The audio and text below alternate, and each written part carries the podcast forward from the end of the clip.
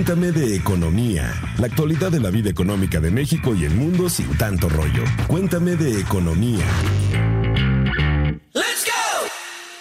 Hola, escuchas de Cuéntame de Economía, ¿cómo les va? ¿Han estado de confinamiento? ¿Cómo les ha ido? ¿Han tenido que ir a trabajar? ¿Han trabajado en su casa, en la calle? ¿Han estado arriesgando el pellejo para contribuir a la salvación de este país? Aquí en Expansión ya cumplimos nuestra cuarta semana de aislamiento, un mes de estar separados de mis compañeros de mesa, de trabajar en casa. No han sido días sencillos, la información económica llega todo el tiempo, a toda velocidad. Las expectativas para la economía mexicana a causa de la cuarentena por el coronavirus están cambiando todo el tiempo. De ellos son testigos mis compañeros de mesa de redacción, Luz Elena Marcos. Hola, ¿cómo están? escuchas de Cuéntame de Economía. Esto de la cuarentena me tiene un poco norteada. Cuéntenme cómo, cómo viven esta, esta cuarentena. Yo la he vivido bastante, pues ha sido algo muy feo. Yo no estaba acostumbrada a estar encerrada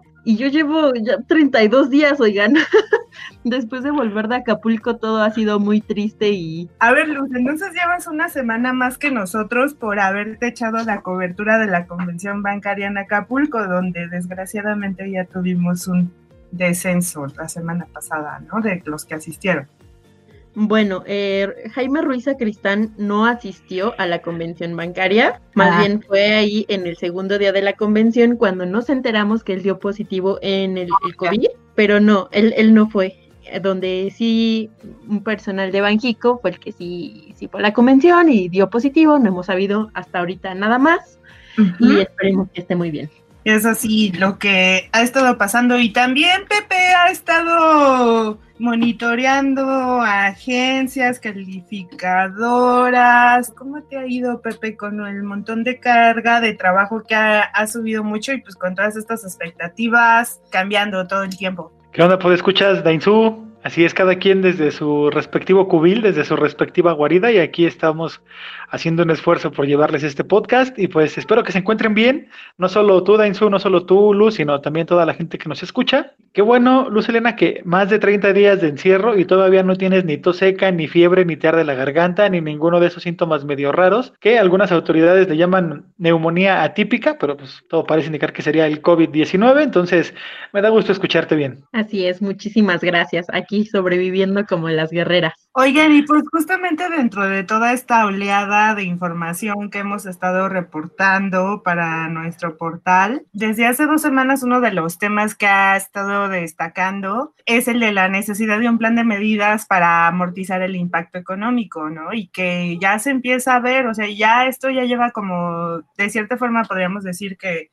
un mes que comenzaron a parar negocios, entonces ya totalmente esto se ha visto ya reflejado, ya muchos economistas eh, han estado comenzando a bajar eh, las expectativas de crecimiento para México desde hace como unas dos, tres semanas el panorama no es alentador. Y luego, después de que la semana pasada el presidente presentara sus medidas para enfrentar la crisis en materia económica, como que quedaron muchas críticas, ¿no? Como que ahí ustedes cómo lo, lo percibieron con sus entrevistados y con las notas que estuvieron armando toda esta semana.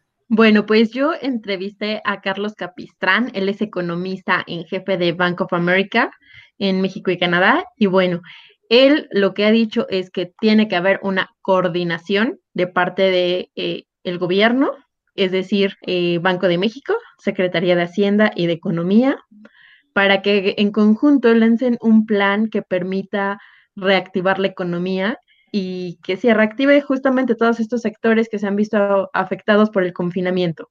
Así es, Luz, pues como Carlos Capistrán de Bank of America comenta, pues que se necesita coordinación entre parte del gobierno y la iniciativa privada justamente para amortizar estos efectos. Pues hay más especialistas que Expansión entrevistó y que consideran otro tipo de medidas. En un momento los vamos a escuchar y son medidas adicionales a las que el presidente eh, anunció la semana pasada, como eh, los créditos a pequeñas y medianas empresas o como postergar o dejar sin pagar un determinado tiempo el pago de las cuotas obrero patronales, ¿no? Eh, hoy, en esta ocasión, no vamos a tener diccionario económico de expansión, pero les vamos a compartir eh, un resumen, un compendio de todo lo que nos han compartido nuestros analistas que hemos entrevistado para este tema. ¿Cómo reactivar México? Por expansión. Alejandro Saldaña, gerente de análisis económico de Grupo Financiero B por Más. Que la actividad es inevitable, por lo que vale la pena reflexionar sobre cómo debe ajustarse la política económica. Banjico y la Comisión de Cambios han sido activos al respecto, subastando dólares y líneas de crédito y liberando recursos de la banca para que fluyan a la economía real. Además, Banco de México bajó las tasas de interés, pero más recortes en la variable solo tendrán lugar en la medida en la que la inflación lo permita. Entonces, importancia la política fiscal. Las medidas como créditos a microempresas son un buen inicio, pues gran parte del empleo se concentra en ellas, pero serían insuficientes. Podrían considerarse herramientas de la banca de desarrollo para ayudar a que las empresas, ante la falta de ingresos, puedan acceder al financiamiento y sobrevivir en los próximos meses, evitando también mayores despidos de personal. También sería positivo diferir y no exentar algunos pagos de impuestos y otros apoyos a quienes pierdan a sus empleos. Reconozco que hay un bajo margen de maniobra fiscal, pero el costo de no hacer nada puede ser mayor. Gabriela Siller, directora de análisis económico financiero de Banco Base. Con una política fiscal expansiva. Esta política fiscal tiene que ir encaminada a las industrias que están siendo más afectadas ahorita. Turismo, esparcimiento, preparación de alimentos y también con política keynesiana, es decir, generar proyectos de infraestructura de menor plazo de los que están ahorita proyectados, como renovación de carreteras. Esto es una vez que termine la contingencia. Marco Oviedo, economista en jefe para América Latina de Berkeley. El gobierno federal debería de considerar un paquete de estímulo fiscal, ya que pues precisamente este tipo de choques va a hacer que la demanda agregada en México se deprima y no queda otra más que acomodar eh, el choque a través del mayor gasto, de algún estímulo fiscal, eh, y sería, sería loable que lo hicieran para que la recuperación sea más rápida. Viri Ríos, analista político. Es momento de aumentar el déficit para poder atender la emergencia sanitaria. Esto se debe hacer con al menos cuatro puntos. El primero es darle dinero a la gente para que se pueda quedar en casa, una pensión mínima para poder alimentarse durante el tiempo de la cuarentena. El segundo es aumentar el gasto público en salud. México gasta 40% de lo que gastan en promedio los países latinoamericanos. Con este presupuesto, por más que se ahorre, por más que se den bien los contratos, no hay suficientes recursos para atender a nuestros médicos, para cuidarlos y para atender a nuestras personas. Tres, se debe apoyar a la pequeña y a la mediana empresa, de forma que ellos puedan pagar la nómina y de que salgan a flote de esta crisis. Tenemos que hacer que estos negocios se mantengan sanos y relativamente fuertes para cuando en el próximo año se mejoren las cosas. Finalmente, a las grandes empresas, si se les dan apoyos, se les tienen que dar, pero solamente bajo la condición de que en 2021 haya una reforma fiscal radicalmente progresiva en donde se cierren esos espacios que existen para la evasión fiscal, se aumente la cantidad de ISR que pagan los que más ganan y se genere un Estado más sólido y más fuerte. Vanessa Rubio, ex subsecretaria de Hacienda y Crédito Público. Podemos reactivar a México si hacemos tres acciones. Número uno, cuidar de los más vulnerables, duplicando el monto de los programas sociales en abril y mayo. Duplicar, no adelantar.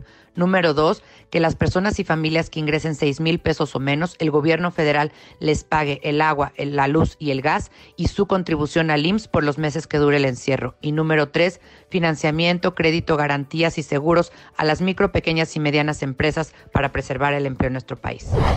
Beatriz Leisegui, socia de SAI Derecho y Economía y subsecretaria de Comercio Exterior Federal. Considero que para esta crisis tan grave que eh, México y el mundo enfrenta, más que nunca tenemos que reactivar nuestra economía y, hacer frente a, esta crisis con unidad por parte de todos los eh, eh, sectores y este, actores de, de, nuestra sociedad, económicos de nuestra sociedad, con un gran sentido de urgencia para aplicar las medidas que se requieran antes de que sea demasiado tarde con, con, responsabilidad, porque eh, no lo puede hacer todo eh, solo el gobierno, este, necesita necesariamente del apoyo del sector privado, de los sindicatos, de las organizaciones civiles, de las autoridades estatales y locales para poder em,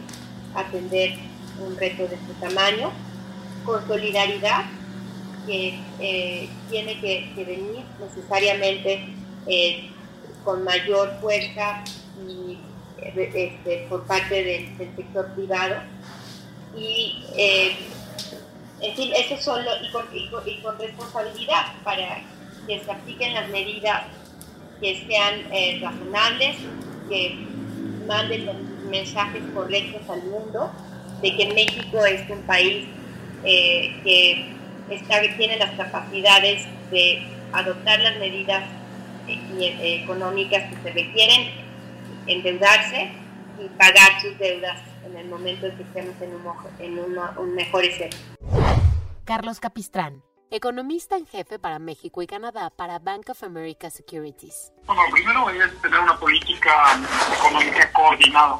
Es tiene que trabajar juntos el Banco de México, la Secretaría de la Secretaría de Economía y tiene que tener un plan conjunto. Eh, eso es lo primero, coordinación. Se tiene que coordinar todos para presentar un plan conjunto. Eh, esa es la, parte número uno. Eh, la parte número dos es eh, de la parte fiscal. Eh, hay que dar apoyo a, a, los, a, las empresas y a la gente que debido a la emergencia sanitaria pues temporalmente va a ver afectadas sus actividades económicas. Entonces hay que darles eh, apoyo tanto a las empresas como a los trabajadores para que puedan mantenerse durante el tiempo que dure la emergencia es eh, que el Banco de México eh, continúe garantizando eh, que el buen funcionamiento del sistema financiero, que eso ya lo está haciendo, y pues que pudiera bajar más los tasas de interés. ¿Cómo reactivar México? Por expansión. Bueno, pues ya sí es toda una serie de propuestas que expansión, todo el equipo de expansión se ha dedicado a recopilar durante estas eh, dos semanas antes y después del anuncio de las medidas eh, que tomó el gobierno federal. Se esperaban más, pero hasta ahora todavía no se han hecho algunas extras de política monetaria, ¿no? Pepe, ¿cómo, cómo ves? Así es, pues él comenta que además de lo que ya está haciendo Banco de México, que ya bajó la tasa de interés de referencia y que han llegado Banco de México y la Secretaría de Hacienda a través de la Comisión de Cambios, eh, han estado subastando dólares para evitar que el peso pierda más terreno frente al dólar, pues él también coincide en ciertas medidas de política fiscal contracíclica para evitar el cierre de empresas y lo que conllevaría el cierre de empresas, que sería la pérdida de empleos de Insulus. Recordemos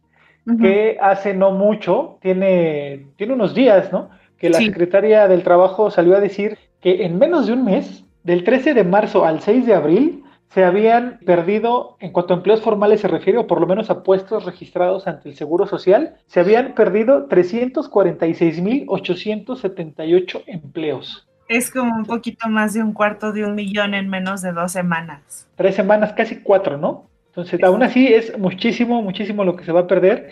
Y hay analistas, hay voces que dicen, que señalan que si no se toman las medidas adecuadas, México podría estar perdiendo un millón de empleos. Un millón de empleos y no es que más, porque solamente se están considerando los del sector formal. Exacto, los, los, registrados ante el IMSS. Exactamente, y entonces imagínense con formales e informales, pues va a estar este duro el golpe económico y por eso es que eh, tanto los especialistas han estado pues insistiendo en que se necesitan grandes medidas. Se deja, preguntábamos un poco del rescate de las grandes empresas, ¿no? De aerolíneas, este tipo de cosas. No, si a lo mejor ya los analistas ya están esperando, a lo mejor que no sea este rescate, están, si están pidiendo que sea esencial, básico, al menos sí estar brindando apoyos para las pequeñas y medianas empresas, que son las que generan más del 80% de los empleos en este país. Eh, hablaba yo con Jorge Andrés Castañeda,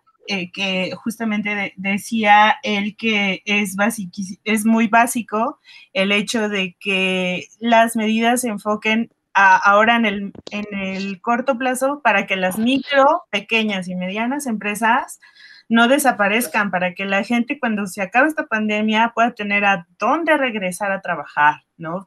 Y estamos hablando de carnicerías, tortillerías.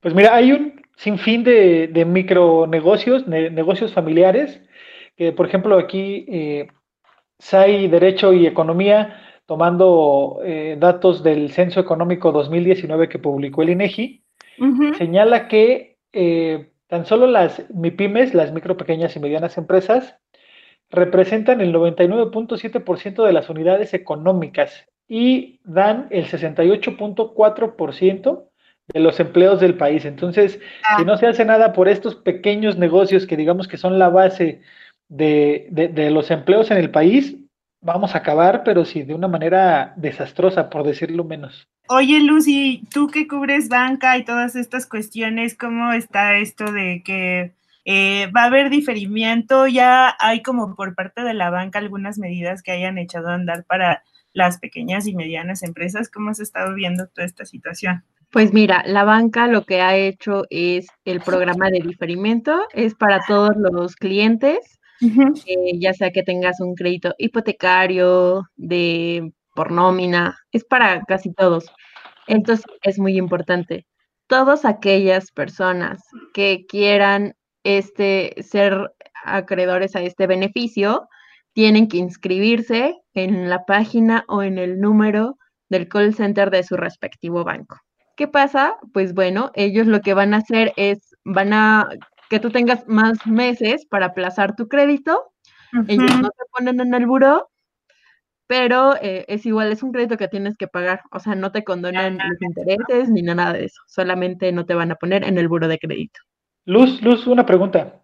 Yo tengo una, una prima, ella estaba pensando adherirse a este programa, pero dice que eh, eh, en su banco de repente le dijeron, ok, te puedes adherir al programa, pero en la última mensualidad me vas a tener que pagar cinco mensualidades, ¿no? Las cuatro que te, que te estamos difiriendo ahorita y la última. Ah, claro. Entonces, claro, también... es lo que te digo, o sea, no es... No, sí, no es una reestructura del crédito. Que vayan a condonar la deuda, tú sigues debiéndole al banco. El beneficio que ellos te dan es que no apareces en buro de crédito. Incluso acaba de salir una regulación de la Comisión Nacional Bancaria de Valores en la que está obligando a los bancos a que no limiten los, pues ahora sí que no limiten las líneas de crédito, porque eh, ya había por ahí uno que otro banco que quería este, cortar la línea de crédito de sus clientes, sobre todo en tarjetas de crédito, por este tema de la contingencia y los temores de que pues se vayan a sobreendeudar. Entonces ya la Comisión Nacional Bancaria de Valores les dijo que no, tienen que respetar las líneas de crédito de sus clientes. Decían, por ejemplo, los especialistas justamente que de pronto son como, han salido como paliativos estos, ayudarte a que puedas diferir ciertos pagos y toda la cuestión, pero sigue existiendo otros temas, ¿no? Como para las pequeñas y medianas empresas, incluso también para nosotros, que es el hecho de que, por ejemplo, no se han complementado este tipo de apoyos que en primera instancia resulta que tienen algunos detalles, por ejemplo, el diferimiento de lo de las de las cuotas patronales, obrero patronales, me explicaban ayer eh, investigadores del Centro de Investigación Económica y Presupuestaria, el CIEP, que no es diferir el 100% de las cuotas obrero patronales y no solamente, por ejemplo, el 70% de las patronales, ¿no? Las facilidades que se han otorgado han sido como o tienen sus detalles, sus ciertas restricciones, deberían de complementarse como con más medidas, ¿no? Eh, quizá para sentir menos este impacto económico que vamos a resentir todos. Ya presentaron su declaración anual, por ejemplo, tenemos que pagar declaración anual este mes todas las personas físicas y no, el SAT no ha anunciado y se observa cada vez más lejana la posibilidad de que se pueda postergar la declaración de impuestos, ¿no? Así es. Bueno, te decía que hay algunos bancos, por ejemplo, Mifel, que están ayudando sobre todo a los restauranteros, porque acuérdate que hay, son la mayoría los que tienen este tipo de crédito. Eh, por ejemplo, hay, estoy segura que BBVA fue, eh, es uno de los bancos que como medida para ayudar a sus clientes, eliminó el cobro de comisiones en las terminales, estas donde tú pones tu tarjeta para pagar. Entonces, pues bueno, han sido más bien medidas que se han tomado desde la banca y que no incluyen pues al gobierno, que es lo que tanto se ha buscado, ¿no? Incluso pues los líderes empresariales, eh, incluida la banca, se han reunido con el presidente en reuniones de más de cinco horas pues, buscando justamente, dando propuestas y buscando cuáles van a ser los apoyos de parte del gobierno. Hasta ahorita pues no se ha dado nada de parte de, del mismo. Sí, no, incluso varios analistas y empresarios de diferentes ramos consideran que el gobierno se está tardando ya en, en, anunciar los apoyos. Ellos señalan incluso que no piden que se les perdone el pago de impuestos, no, simplemente quieren que se difiera, que se pueda parcializar y el gobierno federal, el presidente Andrés Manuel López Obrador, ha sido muy eh, concreto en decir no, no, no, no. Ni va a haber exenciones de impuestos, ni se va, ni va a haber prórrogas y tampoco se van a parcializar. Se tiene que pagar porque se tiene que pagar. Por una parte, creo que el presidente tiene razón, porque si no obtiene los recursos, no va a poder repartirlos. Pero también las empresas ahorita están teniendo un bajón muy, muy grande. Entonces, si no tienen recursos para pagar esos impuestos de un jalón, ¿cómo le van a hacer para poder cumplir con sus obligaciones? O sea, sí, creo que ahí se tendría que llegar a un justo punto medio entre las dos partes para llegar, ¿cómo, dicen los abogados? Más vale un mal acuerdo que un buen pleito, ¿no? Bueno, un dato eh, que también es destacable es que en un reporte del Fondo Monetario Internacional, México, Italia y España están en la lista de los países con una menor aceleración en su economía, ¿no? Eh, quiere decir que México va a tardar mucho más de lo que debería en recuperar esta tendencia a la alza. Y esto justamente debido a lo que ya hemos platicado, a la falta de estímulos fiscales, que es lo que tanto han pedido los empresarios. Así es, los empresarios y las diferentes voces que han pedido al gobierno intervenir ya con estas medidas contracíclicas, no han, no han sabido cómo convencer al presidente, no han tenido esa frase mágica, esa llave que pueda abrir el, el no, no, no, no, no del gobierno federal. Y eso, entre más se tarden, como bien comentas, Luz, va a representar que México se va a tardar más en salir de esta crisis y hay incluso quien dice que la crisis se podría convertir en una depresión económica para el país. ¿eh? crisis uh, totalmente más fuertes que la que vimos en la Gran Depresión de 1929, según tengo referencia.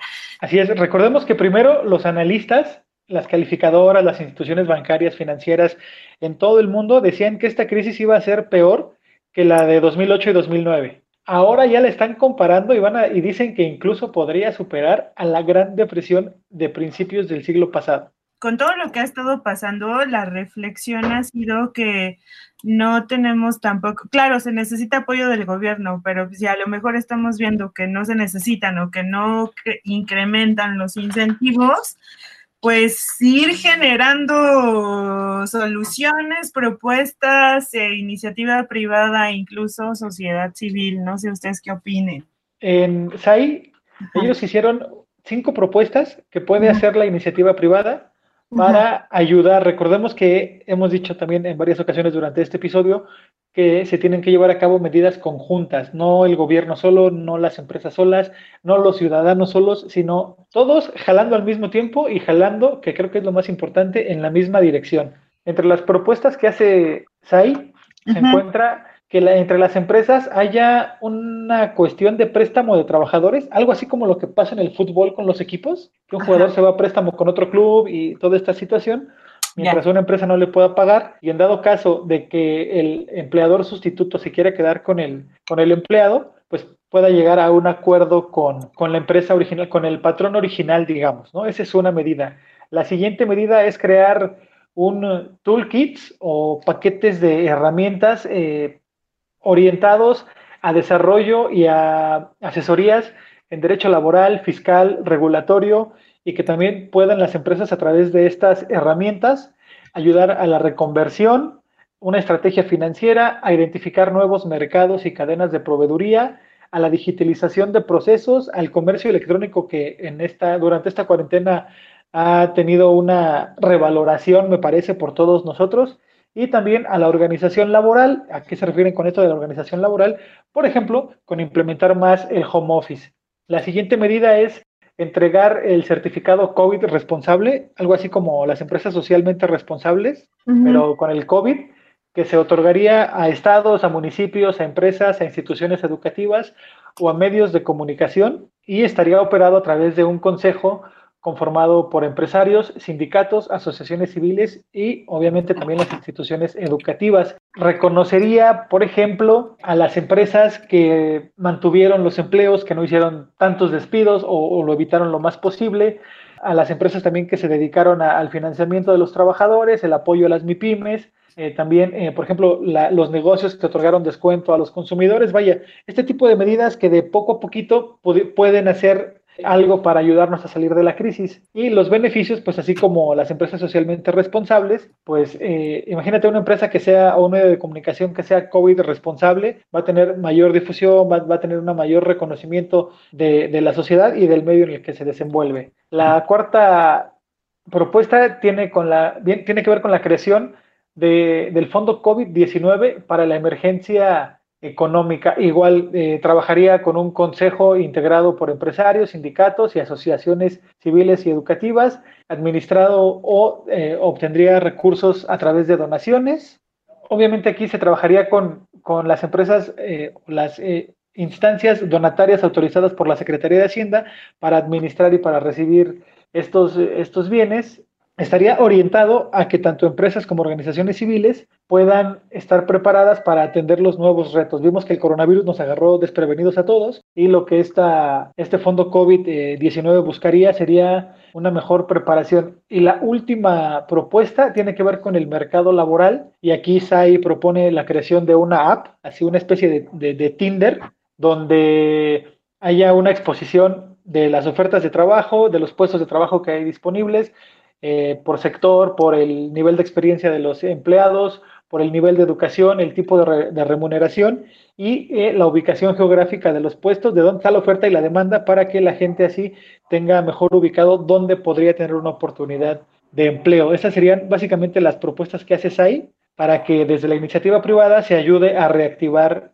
la economía mexicana. Es como, sería interesante que vieran que pues a lo mejor puede ser también una oportunidad de ciertamente al sector para demostrar que hay pues ahí eh, trabajo en, conjunto, ¿no? Y que, y que pues a lo mejor estos esfuerzos puedan eh, permitir que pudiera haber una mayor comunicación, enlace ahí como con el, con el sector público, ¿no? Con el sector público. Yo aquí, ¿ustedes qué tal? ¿Cómo les fue? ¿Qué les dijeron sobre la banca de desarrollo, porque creo que no la no se ha estado viendo como acciones ahí que pudieran estar significando apoyos o al menos hasta ahorita, ¿no? Aquí para la banca de desarrollo sería un papel eh, fundamental, Dainzu, Luz Elena, de acuerdo a lo que dicen los analistas y los especialistas, la banca de desarrollo aquí tendría que entrar a dar garantías para la banca privada a la hora de dar créditos. ¿A qué, a qué me refiero? A que de pronto eh, la banca de desarrollo le diga a los bancos,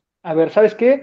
Tú no te preocupes, tú préstale a tus clientes, yo me voy a hacer cargo de, en caso de que alguno no te pueda pagar, yo le voy a entrar al quite con un porcentaje de este préstamo. No el 100, obviamente, pero sí un, porcentaje para que los bancos se puedan animar a, prestar, porque en esta situación de crisis, en esta situación de, de, contracción económica, el riesgo es mucho mayor y entonces por ahí la banca de desarrollo puede ayudar a mitigar un poco ese riesgo y que la banca privada pueda prestar con mayor facilidad.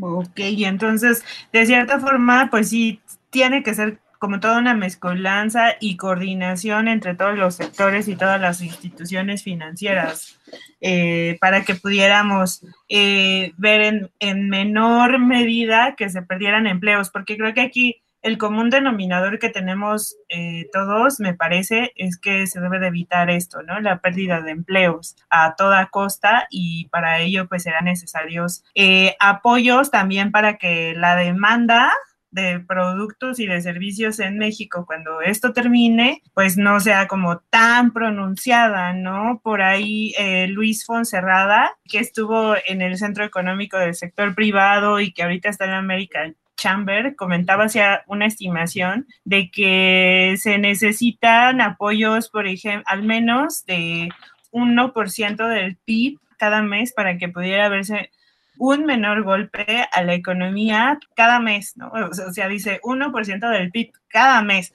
y pues de, no hacerlo, pues sí, simplemente, pues el golpe sería muy, muchísimo más grande y, y lo que me decía es que los apoyos que hasta ahora ha estado contemplando el gobierno federal para un tiempo indeterminado es menor de 1% del PIB, ¿no? Entonces hay como una gran distancia y sí sería urgente ponernos creativos o lograr ahí algún movimiento.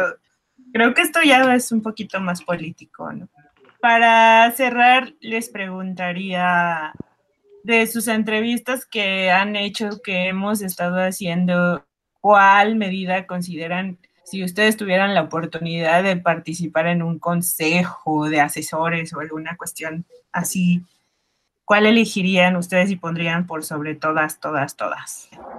A mí, a mí Santiago Levy me dijo algo que se me hizo muy, muy interesante. Y es que en esta época del aislamiento social donde se le pide a la gente quedarse en casa, hay una gran parte de la población económicamente activa en México, por ahí del 50%, que está en la informalidad. Entonces, a toda esa gente que labora en la informalidad, no le puedes decir que no salga a trabajar porque ellos viven al día ellos eh, dependen de, los ingresos que reciben día a día. Entonces, para esta gente... Como muchos asalariados también. Para, para, esta gente que está en el sector informal, es para los que consideran, no solo Santiago Levy, sino también otros eh, analistas y especialistas, que se tiene que destinar los apoyos que está dando el gobierno. Dicen que está bien que se ayude a, a los sectores vulnerables de la población, como los adultos mayores, como las personas con discapacidad, pero es igual o más importante incluso ayudar a la, gente que está laboralmente activa, porque son ellos los que sostienen la economía. Entonces, mientras tú no les digas a ellos, quédate en casa, yo aquí te voy a dar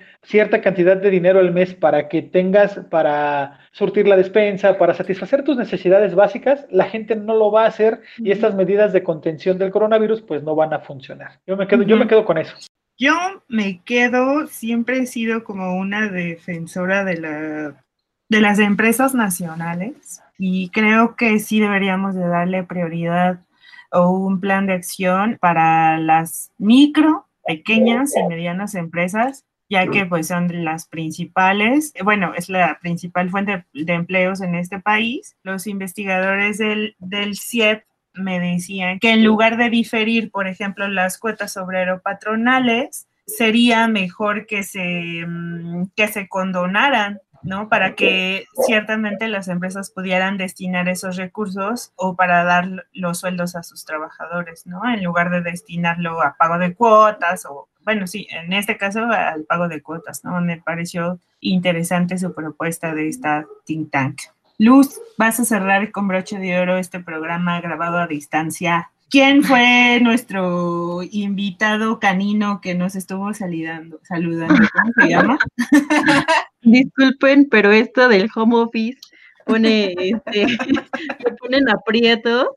Eh, saludos a mis perros Hugo y Carmelo. Tuvieron buena intervención durante la participación de Pepe. Yo sé, yo sé, lo siento mucho, pero... Y agradezcan que no se ha atravesado el que compra fierro viejo, el de la basura. el del gas, ¿no? Toda esa gente y toda esa población que es esencial, repartidores, despachadores de gasolina, cajeros, esta situación que hemos pasado nos ha estado ayudando a tomar mucha conciencia de muchos factores. Luz, ya dinos con qué te quedas. Bueno, pues yo me quedo igual casi que tú, con el apoyo a las, a las empresas más pequeñas, sí. ¿no?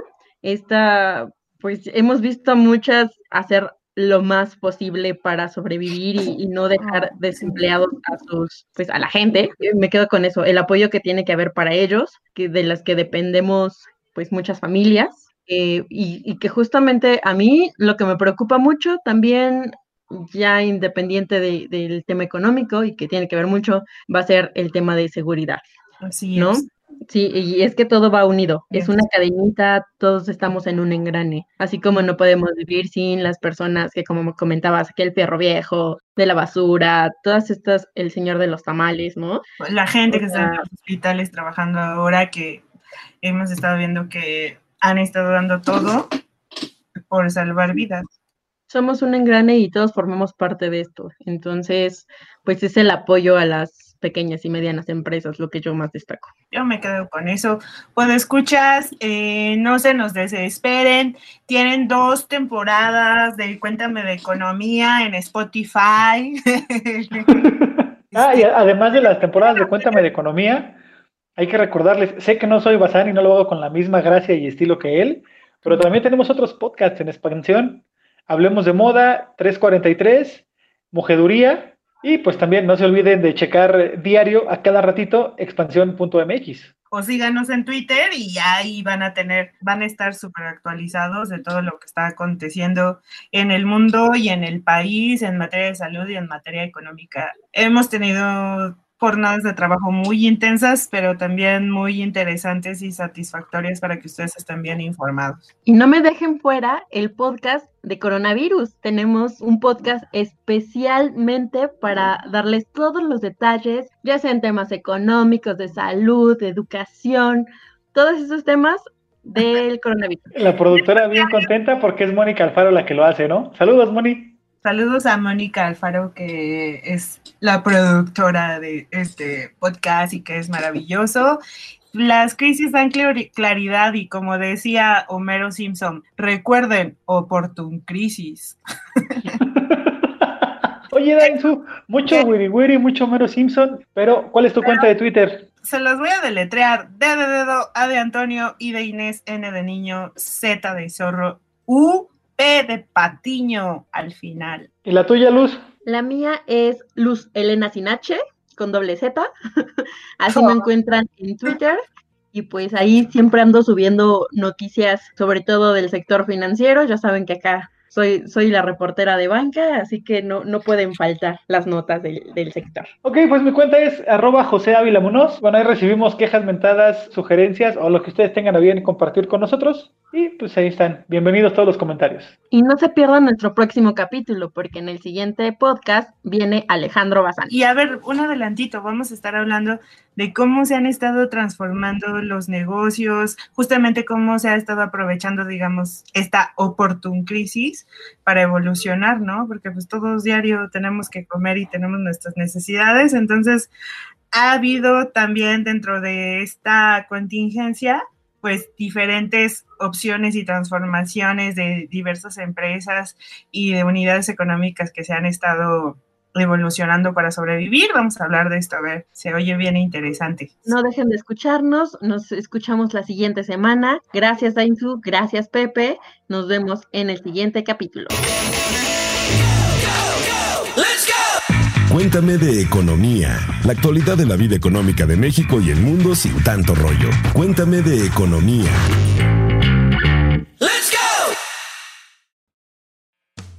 Bienvenidos a la Revolución de la Riqueza el podcast en donde aprenderás que crear riqueza no es magia negra, crear riqueza es una ciencia.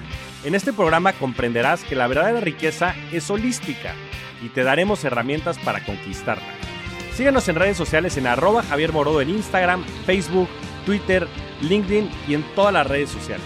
Suscríbete también a mi newsletter en mi página javiermorodo.com, en donde todas las semanas vas a recibir información sobre mercados financieros, negocios, tecnología well-being, conciencia y también tips para ganar el juego del dinero.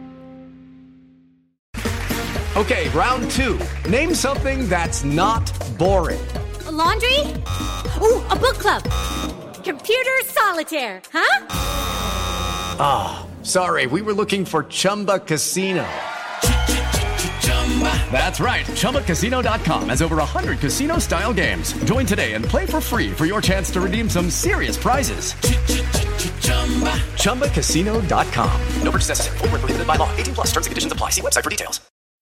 When you need mealtime inspiration, it's worth shopping Kroger, where you'll find over 30,000 mouth-watering choices that excite your inner foodie. And no matter what tasty choice you make, you'll enjoy our everyday low prices, plus extra ways to save, like digital coupons worth over $600 each week. You can also save up to $1 off per gallon at the pump with fuel points. More savings and more inspiring flavors make shopping Kroger worth it every time. Kroger, fresh for everyone. Fuel restrictions apply.